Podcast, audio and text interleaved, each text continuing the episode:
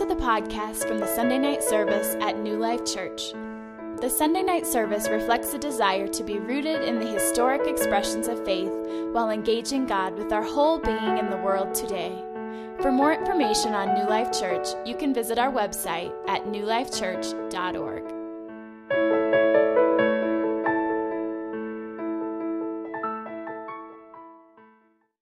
Um, so again, tonight we have uh, another speaker, and I want to say just a couple words about him. Um, in ninety-seven, I was in Texas and gathered a group of kids, and I went to a function, and uh, the first speaker that night that we had, some guy got up on stage and just was... he was on fire, slash, he was, this guy was practically foaming at the mouth. He was incredibly passionate. He was full of zeal. And I sat there with my kids and I thought, man, like, I, I don't know that I've ever heard the message of Jesus preaching from somebody in, in, in this demographic, full of fire, full of life, like this guy is.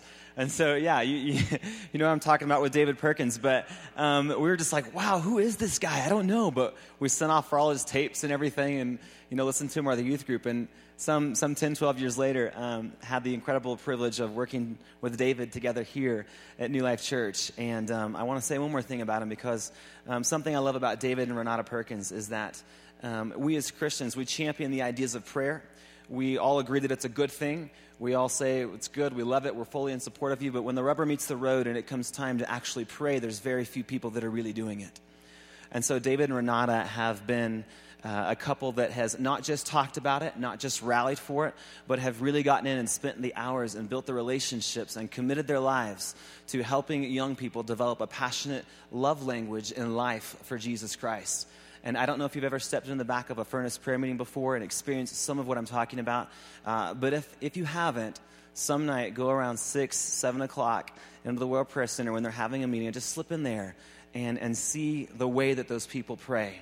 And that they pray out of an overflow of the life that they're learning to live. And, and that's uh, largely in part because of what David and Renata have done to help create that. And so uh, I just wanted to say that and say uh, that David and Renata are truly some of the most wonderful people in the world. It's a pleasure to get to hear from them again tonight. We love them. We consider them some of our best friends. Would you please help me welcome David Perkins? Wow.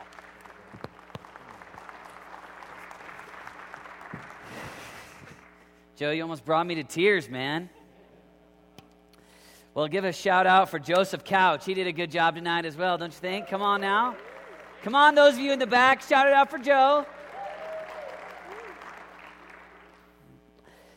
We are uh, in a, Joe and I are, are buds, longtime buds, nineteen ninety-seven. That was thirteen years ago, brother. Um, we are starting a new series here. So we're starting the series called Treasure. We just concluded a series uh, where we talked about vision.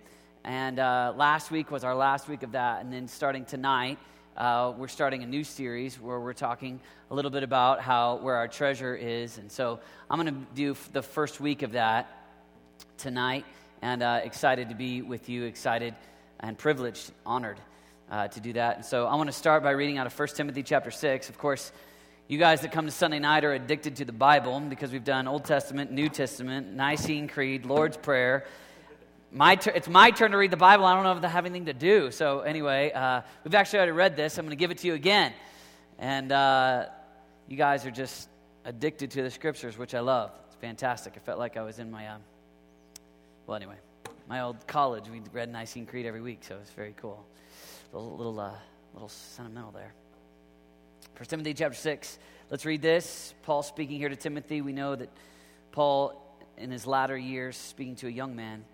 But godliness with contentment is great gain, for we brought nothing into the world and we can take nothing out of it.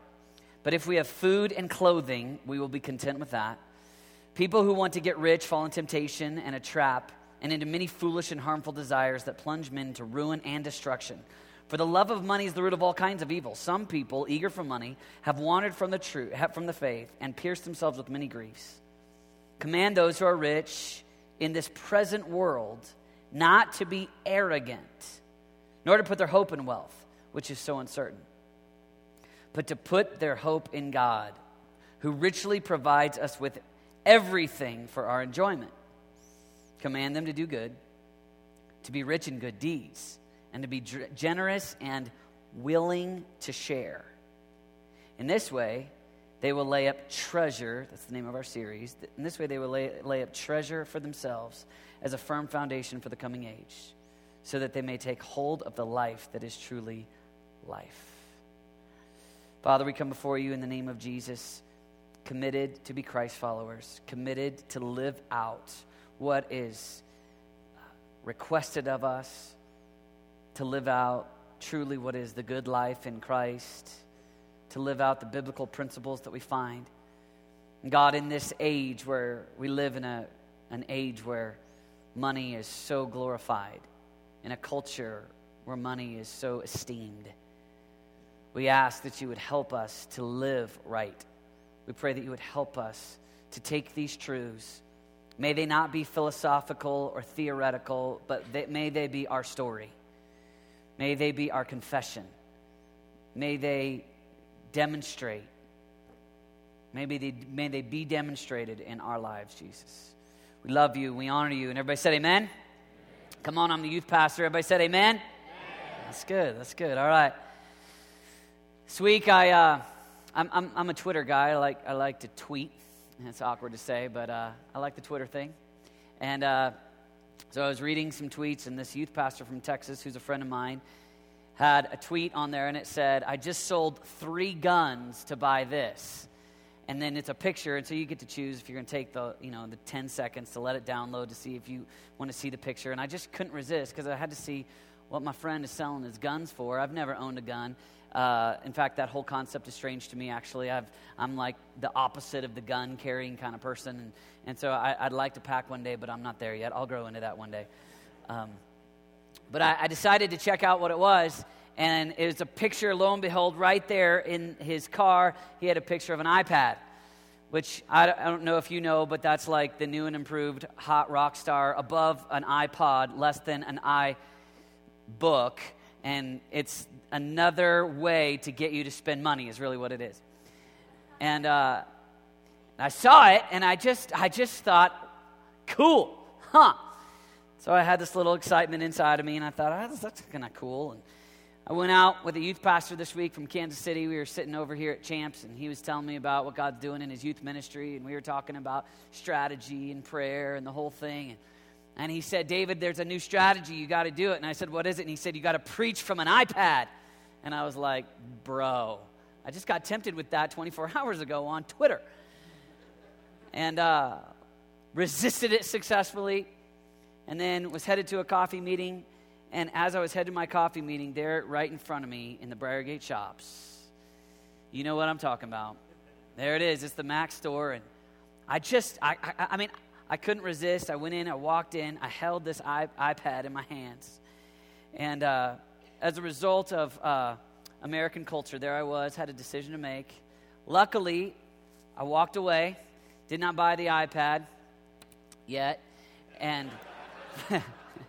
and uh, and it's so interesting because, you know, it's this goofy little thing that, yeah, I found it so intriguing to me. Just in one week, I I, I I found myself, you know, wanting it. And I think when we start to talk about being content, or but godliness with contentment is of great gain, we know that we ought to live that way, and yet we live in American culture where all around us, we live in literally the most marketed culture in history. I mean, we have everything from on, on our phones to computers to radio to billboards as we drive by to hours of television that people listen to, to however many hours people spend on the internet, and there's consumerism everywhere. And obviously our entire economy is built upon marketing products to you. And, and so we've got it all around us, and we're all committed to being Christ followers. We're all committed to following Jesus with all that we have.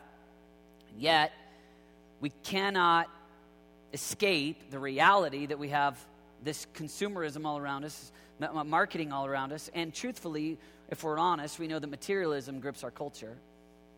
And so we find ourselves in this dilemma where we're wanting to walk out what Christ would walk out. We're trying to walk out what Jesus would call us to live right here, right now, in probably the wealthiest culture in history. I mean, we all know, anybody that's traveled around the world knows that our culture here, those that are the uh, lower middle class, or even the poor of America, are by far and away wealthy compared to many around the world. And so I've been leading mission trips since I've been here at New Life last ten years or so, and I've been to so many different places, and every time you go overseas, that gets re-ingrained inside of you. You see it over and over and over and over again, and and so you, you, you lock in with that reality, but yet then you live every day in a culture where it's all around us. And all of us know this is a real battle in all of our lives. All of us know that we want desperately to follow Jesus. We want desperately to carry out what Jesus has called us to. And and the truth is, is that there's lots of confusion on it because some, because everybody's all over the map on how they spend their dollars, their resources. And I want to talk to you tonight about one principle, this principle of being content. Because I don't want to talk specifics about how much is too much to spend or how much is, you know, how much we should live on and those things. Those are things that between you and Jesus, I believe you need to figure out. But I do believe, I do believe that at the core, every single one of us want to demonstrate with our possessions, with what we have, the stuff, the stuff that we've got. We want to live this out in a Christ-like way. All of our heroes is Paul. You know, he's one of the ones that we read two-thirds of the New Testament is written by Paul, and so obviously, we like to listen to what Paul has to say, and I want to read out of Paul. Paul, when he writes here, this is Philippians four. Paul's in a Roman prison. He says this, verse eleven. He says, I'm not saying this because I'm in need, for I have learned to be content. Say content. I have learned to be content whatever the circumstances. In fact, he says, I know what it is to be in need, and I know what it is to have plenty. I have learned the secret of being content in any and every situation. Read that again. I have learned the secret of being content in any and every. In any and every. That's a lot of situations. That's, that just about sums up all of them. In any and every. I have learned the secret of being content in any and every situation, whether well-fed or hungry, whether living in plenty or in want. Now, I can do everything through him who gives me strength. That's, that's kind of a funny thing to see first Philippians four thirteen right there, isn't it? I mean, I grew up in a Christian home, and so I grew up actually when, uh, you know, around Christian kids a lot. And I heard this verse quoted all the time. This is the number one verse I heard. I mean, there's two verses. Number one was Jeremiah twenty-nine eleven. You know, the plans I have, I know the plans I have for you, declares the Lord. And that meant people were going to be, you know, healthy, healthy, rich, and happy one day. And then everybody else quoted this verse. And these were the, like the go-getters people. These are the people that, you know, like, I heard this verse quoted on the basketball court, you know, like, I'm going to be the next Michael Jordan. I can do all things through Christ who gives me strength. I'm going to I'm gonna be, you know, the next Bill Gates. I can do all things through Christ who gives me strength. Or I'm going to do this or I'm going to do that. And it was kind of this concept of I can do anything. It's almost like a self-help. I can do it all. And yet, when we really find what's going on here, Paul's talking about in any and every situation, I have found the secret of being content. I can go through anything. It's not, I can be Michael Jordan for Jesus. It's not, I can do anything. I can go out there and I can I can be great in that kind of way. Instead, it's, I can make it. I can endure it through any situation. I can make it. I found the secret. And I love, the, I just love the fact that he says secret. Because it is a secret. It is, it is in a sense, in a, not just our culture, but in many cultures around the world where consumerism is huge and the love of money, the love of fame, the love of power, the love of stuff. People are seeking it like an engine, just like going after it. Paul says, I, I, I can, I have found this secret. It's this jewel. It's this treasure. So that actually no matter what situation I'm in, I'm okay.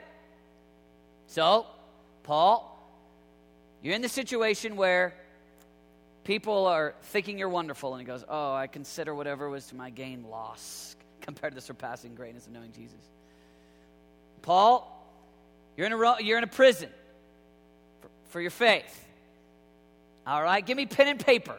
Let me start writing to some churches. Well, let's chain him up. Chain him next to a prison guard. Okay, I'll witness to him. It'll be great. Remember my chains. Well, let's kill him. Oh, no problem. Go ahead. Take this thing off. To live is Christ, to die is gain. Whatever. I'm all right. I found joy. We find in Paul, in an actual contentment, as we read through the epistles, we find in Paul him living this out.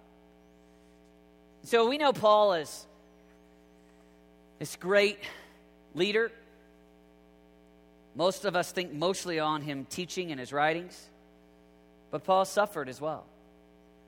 So when he says that I've, I know what it's like to be without stuff, you know, or to be in want, Second Corinthians, let me just read this to you. Second Corinthians eleven, twenty-three, it says, "Are they servants of Christ? I am out of my mind to talk this, to talk like this. I am more. I have worked much harder, been in prison more frequently, been flogged more severely, and been exposed to death again and again. Five times I received from the Jews the forty lashes minus one. Three times I was beaten with rods. Once I was stoned. Three times I was shipwrecked. Three times I was shipwrecked. Three times I was shipwrecked. That's miserable. I spent a night and a day in the open sea." Just, just, I know you've heard that in church, but just imagine spending a night and a day in the open sea. All right. "I've been constantly on the move. I have been in danger from rivers, in danger from bandits, in danger from my own countrymen, my own friends, in danger from Gentiles, in danger in the city, in danger in the country, in danger at sea, and in danger from false brothers. I have labored and toiled and have gone without sleep.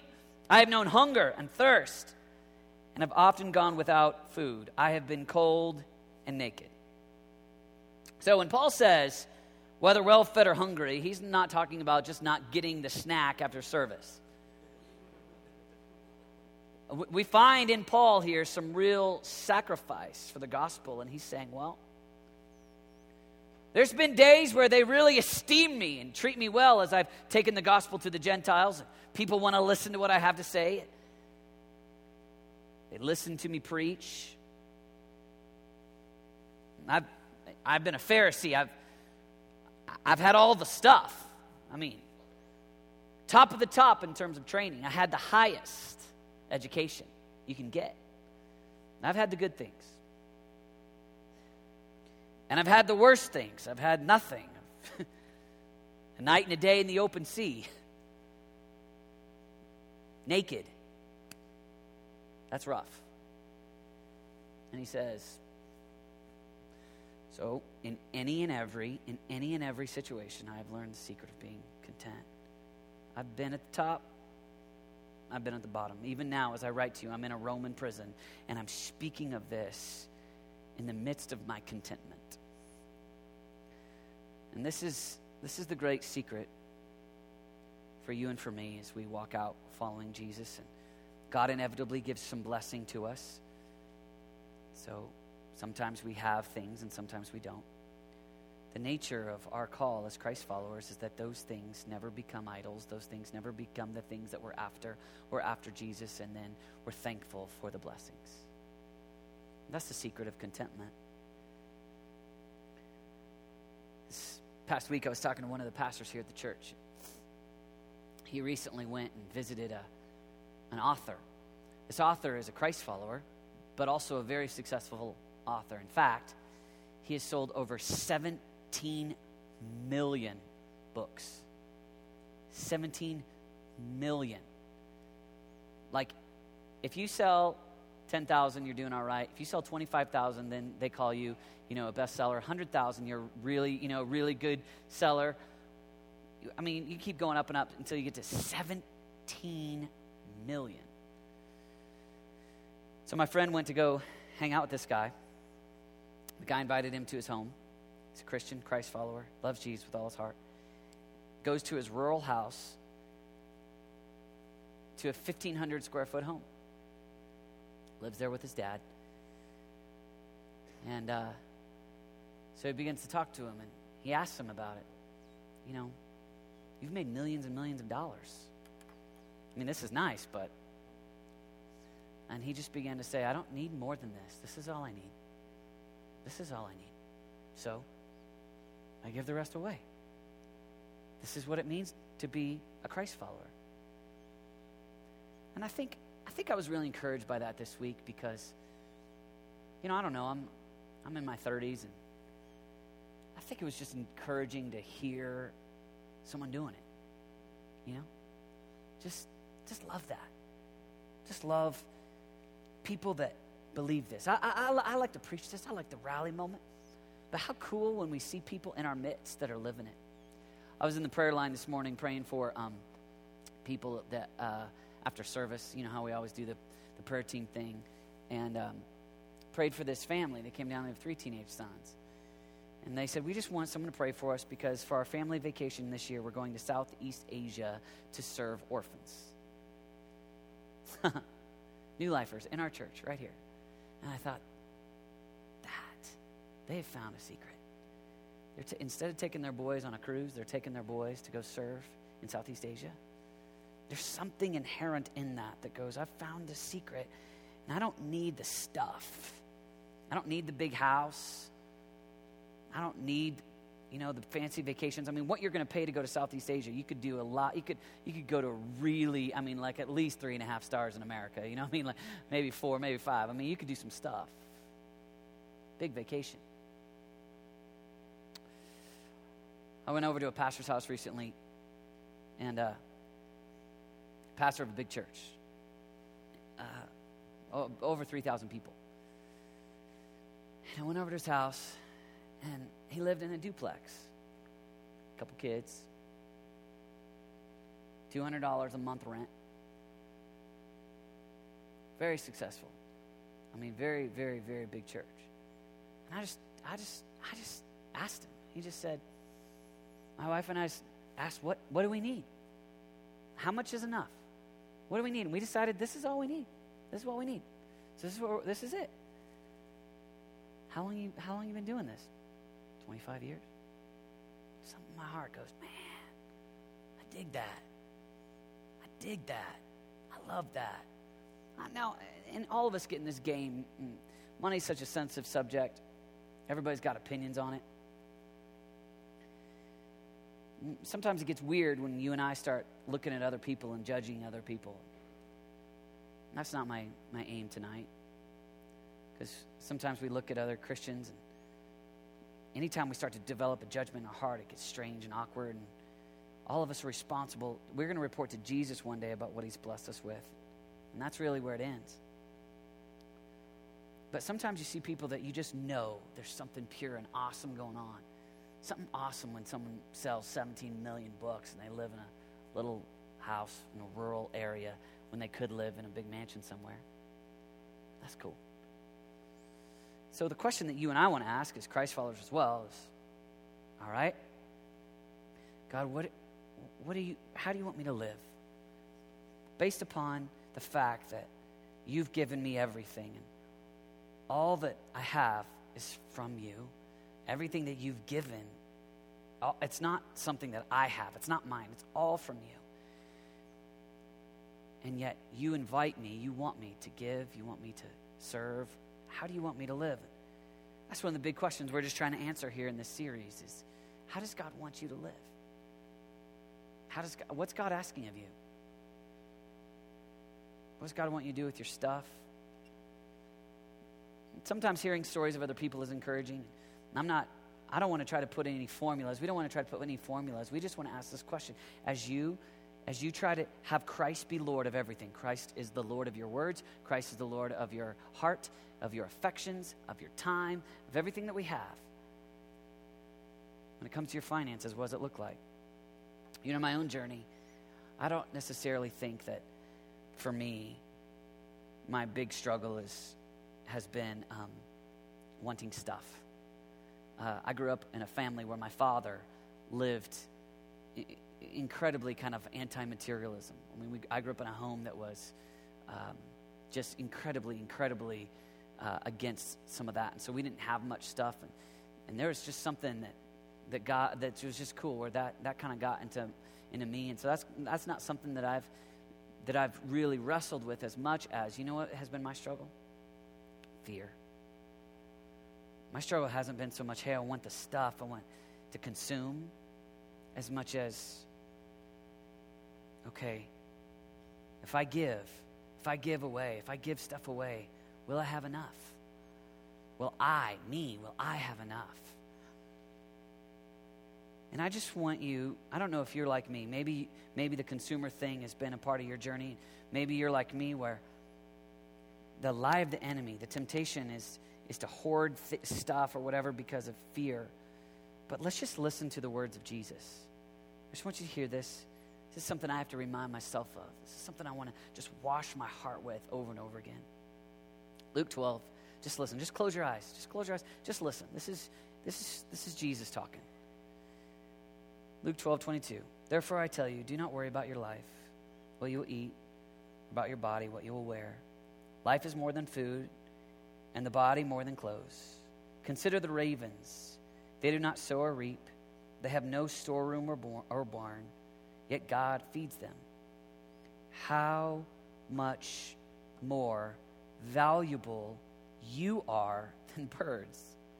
Who of you by worrying can add a single hour to your life? Since you cannot do this very little thing, why do you worry about the rest? Consider how the lilies grow. They do not labor or spin. Yet I tell you, not even Solomon in all of his splendor was dressed like one of these. And if that is how God clothes the grass of the field, which is here today and tomorrow is thrown into the fire, how much more will he clothe you, O you of little faith?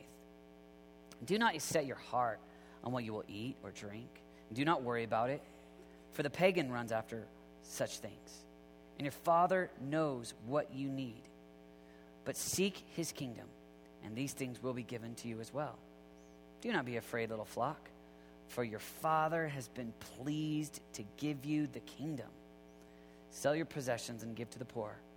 Provide purses for yourselves that will not wear out, a treasure in heaven that will not be exhausted, where no thief comes near and no moth destroys. For where your treasure is, there your heart will be also. Okay, you can open your eyes here. This is your Father. This is a great, for those of you that tend to walk in this fear. Is there going to be enough? But if we give this much away, then will we have enough? Your Father has all. My Father has all. And if he takes care of the lilies, the birds, our God will clothe you. Our God, he'll take care of us. One of the things I love to do when I when I come home after a trip, I have four little kids. Um, Dawson's five, Olivia is four, Adeline is two, and Justice is one month. And so um, I've got a lot of kids right there. And my favorite thing to do is to bring home gifts when I come home from a trip. And they're usually all like less than a dollar gifts, you know? They're like whatever you can find at the airport. And with a five dollar bill. And and so one of my favorite things, though, is to just give these gifts. And, you know, as a dad, the great feeling is when your child just receives it and says thank you and is excited. The hard part is when they look at the other kid's toy and want their toy. You know, it makes me sad. No, I gave you this. Yeah, but I want that. No, that's not good. Or not only, not just when they're not content, but when they actually take it in this phase, when they actually take the other kid's stuff. And you know, the great delight, candy is a big thing, and I know some of you are anti-sugar, and so I apologize and repent right in front of you right now, but repent to my wife, because I'm always sneaking candy. I drank my kids' milk today for them. Anyways, bad. You know, it's great. But I'll give them, I'll, I'll, I'll, I'll give them, I'll give them, you know, this candy. And the great thing is, is that my son Dawson, he's five. He's he he he loves to share whatever he got, he's got with his sisters. I don't know how this kid turned out to be like born without original sin, but just kidding. But this kid is so Christ-like. Like, it's amazing. This kid's amazing. And he will often, he'll just share whatever I give him. Whatever I give him, he'll, he's always sharing sharing it with his sisters. And I take such delight in that. I take such, I mean, I'm so I'm so proud of him when he does that. I think that's a microcosm of how our Father feels about just the salary that you receive. Do we give? Do we compare? Well, well, his truck doesn't have two hundred thousand miles on it.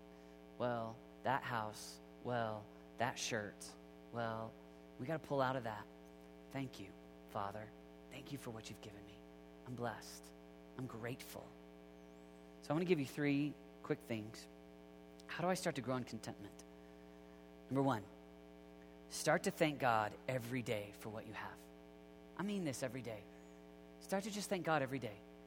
In my in my time alone with God, one of the things I do, I do three things where I start with praise. Second is thanksgiving. Psalm one hundred, enter into his courts with praise, thanksgiving in our hearts. And if you start to thank God, just daily, if you start to thank God for what he's given you, joy and contentment grows. How can I gain contentment? Start to literally thank God. And it's, you know, it's funny because we're like, that's another one of those things where maybe you're forty, fifty, sixty years old and been in the faith for a long time. And it's funny because when we go to church every week and we hear ideas and we think, I want fresh, new ideas I've never heard before. But that's not really what we're looking for. What we're looking for is encouragement to do the old ideas that God's called us to live. And so I want to encourage you, if you don't thank God, if you don't, if it's not a part of your life, your prayer life, to thank God, come before him. And over time, not boom, microwave, I thanked God today, and wow, I feel such contentment. No, but weeks turn to months, and months turn to years, and you'll blink, and a year from now, if you'll thank God, God, daily, thank you. And I know, you, I'm not saying you miss some days, that's fine, but you aim for one hundred percent, you aim for, I want to daily give thanks. I'm going to daily give thanks. You watch as your contentment will grow. The secret of being content will grow in you. And number two, I'm just going to tell you this as an American. Try to decrease your intake of American marketing and increase Christ content. You are marketed to every day with all kinds of, every, I mean, our whole economy is built on, you need the bigger, badder thing, you know, this, this. Your clothes aren't cool enough. Your hair isn't sticky enough. You know, your car isn't fast enough. Your diapers aren't big enough. It's true. Like whatever is the thing, that and that's constantly in our face. It's on. It's it's constantly around us. Uh, liquidation, liquidation, liquidation, explosion, explosion. You got to be here. Everything's on set. All that. That's like we hear that all the time. It's all around us. Radio, internet, television, billboards. It's everywhere. And though there are some things that are out of your control, you got to drive down I twenty-five. That's just, you get to go to work, you got to do it. So there you go, you endure it. You you know, you got to, there's some things that are unavoidable. I get that. But as Christ followers, I think we're we're wise to try to decrease the amount that we take in that's unnecessary. So like in my house, we don't watch commercials at all. Just we just don't do commercials. So If it, we try to D V R everything and don't let our kids watch any commercials so that they don't need the latest Spider-Man toy, or so that when we walk into Walmart, it's not like the latest and greatest thing, okay?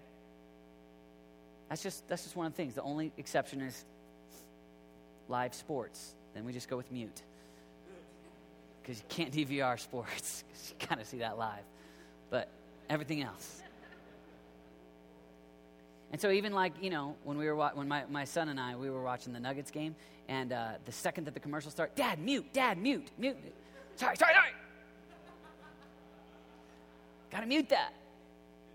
But what I found is that in my own heart, you know, sometimes the clutter of all that stuff, you, it, little pieces of it get in. But if we try to get rid of what we can, one, or, or, or maybe, I don't know how you do radio, but in my, in my car, I don't do radio. I just I just don't do it. Uh, I, I either listen to sermons or just listen to the Bible on C D. So when my kids get in the car, it's not, hey, can we listen to, you know, whatever the latest Disney pop culture girl is. Instead, it's, hey, where are we at? We're in Job. Oh, boy, you know. And I know some of you hear that. And anytime, I've noticed, I've been here for ten years, so I've been a pastor a long time now, I think. It feels like a long time. And, and, and I know every, anytime I start to give practical things, people get all upset. People start to say, hey, that's legalistic. I'm not talking about a mandate that you got to do these things. I'm just giving you examples. Um, anytime that we post, put someone, something out there on people and say, you got to do this, you have to do this, then that's legalism, right? That's when we say, and all of a sudden, there's a law out there. And that feels bad. That's wrong. All of us eventually reject that. But if we say, hey, all of us are committed to following Christ. All of us believe in the grace of Jesus. And so because of that, here are some things that are personal legalism. Personal legalism. Here's some things that I do. Or you say, here's some things that you do. And it's not to judge the other person, but it's simply to say, this is a decision that I've made. And the intent of it is not to cast condemnation, but the intent of it is to say, here's testimony. It's like when Job says, I've made a covenant with my eyes not to look at a woman lustfully. He's going, there's some personal legalism right here. I'm, I got an internal covenant. I, I, I'm going to make, this is my, my personal legalism. And I, I encourage you, have some personal law. You don't inflict it on other people. But as for you, there's, there's some things I'm not going to do. There are some things that for some people, they can be around and they don't engage in sin. But for other people, just to get close to it, messes with them and the temptation's alluring. I think the, it's, it's wise of some men and some women to say, you know what, I'm not going to put this on anybody else, but here's one of the things that I do. Here's, this is this is some personal legalism for me. I know guys, I know guys that it's all over the spectrum when it comes to money and movies and alcohol and all this stuff. And everybody gets all upset when you touch those things. And the, I believe the answer is we say, all right, I'm not placing this on you based upon there, there's one piece that's sin. There are things that are not sin, but we got, you know, every every kind of strata in the middle where we're trying to figure out how to live. And it is okay to say, all right, well, I got some personal legalism that I set on myself, and tell your buds about it. Tell the fellas, this is where I'm at. I tell my staff, you guys don't have to do this, but here's what I do. Some of my staff comes back and say, you guys don't have to do this, but this is what I do, and that's good. That's helpful. And so when it comes to money, let's not look at other people and start getting aggressive on them. Let's, as for me, as for my house, this is the way that I'm in, I'm going to live. So, number one, thank God daily. Two, try to decrease the intake of American marketing in order to increase Christ. Increase Christ, consuming Christ-like stuff. Third one is this. Give. Give. One of the quickest ways that your heart gets untangled to the knots of materialism is by giving away stuff. Your money, clothes, cars. I've known pastors that give away cars all the time. I love that. I just love that. I know there's lots of people that do it. I just got, when I was working on this sermon, I had thought of three different pastors that I know they just give cars away. That's cool. Because it just makes a statement. This isn't this isn't connected. I'm I I, I I'm gonna I'm gonna just give. One last story. My triplet sister, Deborah, uh, she goes to church here. She works with Every Home for Christ. And a few years ago, she went, um, she took a trip with Y WAM. They went to Bulgaria. And they went to one of the poorest classes, people groups in Bulgaria. So they were there. Obviously, you can imagine. She went with the Y WAM base here in the Springs. Most of them come, you know, they're all, almost all, like ninety percent are from the States. And most of them come from homes, of American homes, have lots of stuff. When they arrived, they got there and it was a lot colder than they expected. And the, the these these these Christian ladies of this tribe um, loved and welcomed them. And the girls uh, in the D T S, uh, their hands were cold, and so they were they were talking about we should have brought gloves. The next morning, they awoke to the ladies in who had nothing, like I mean, just had very little. And we were these rich American Christians that had come to help them, had taken the yarn out of their sweaters and knit uh, gloves for the girls on the D T S. My sister tells the story ten thousand times better than I do. But she talks about in that moment watching how stuff had no hold on them and the delight to serve other Christian brothers and sisters that had come from America. And that's our call. Our call in this day, right now, We can get rid of some stuff. We can, get, we can live on less in order to give. So we're going to do that as a church. For the next two weeks, we're headed into this campaign. It's uh, called Freely Give and Freely Receive. And so if you, this was on your chair, but for the next two weeks, on Saturday and Sunday of the next two weekends, we're going to have big trucks right out here. And we're asking all of New Lifers to go through their houses and find stuff. On here, you'll find the things that uh, that, that that are are desired, things not to bring. But we're going to do two things. One, well, three things. One, we're going to ask people just to get rid of stuff. If you haven't used it in a year, you don't need it. Get rid of some stuff. We're going to put it in the trucks, nice stuff, you know, the stuff that you can get rid of. And then we're going to do two things with that. We're going to open it up for people in the church that do need things. They just need some stuff. They've come across hard times or whatever. Washers, dryers, clothes, furniture, kitchen items, sports gear, just whatever. We're in a difficult economic time, and we're just going to open it up, and we're going to let them have it. People in the church that need stuff. And then whatever is left, we're going to take. We've, uh, Matthew Ayers, uh, one of the pastors here, is coordinating with different ministries across the city, and we're going to make sure that that gets to poor people in our city that are needing those things right now. And so uh, that's a project that we're going to do as a church. And I think this is a simple way of just saying, okay, God, I want to make sure that this stuff has no hold on me, so I'm going to give. Be thankful, right? Be thankful, give, consume as little of the American consumerism stuff as possible in order to consume more of Christ, and we'll learn more and more as we go day after day the secret of being content in all things. Amen? Let's stand and pray together. Father, we do love you. God, we so want to be authentic Christ followers in twenty ten in Colorado Springs. God, we don't want to fake Christianity. We don't want to do church life. We want to know Jesus. We want to be like Jesus. We want to live for Jesus. We want to expand your kingdom on the earth. We need your help. Holy Spirit, would you help us? Help us to not live in fear and hoard things. Help us not to live in want and consume things. But God, give us your grace and your strength to be content with whatever you've given us. You're a good Father. You give good gifts. You've given gifts to all of us. May we find joy and delight in being content in all that you've given. Everybody said amen? Amen. Amen.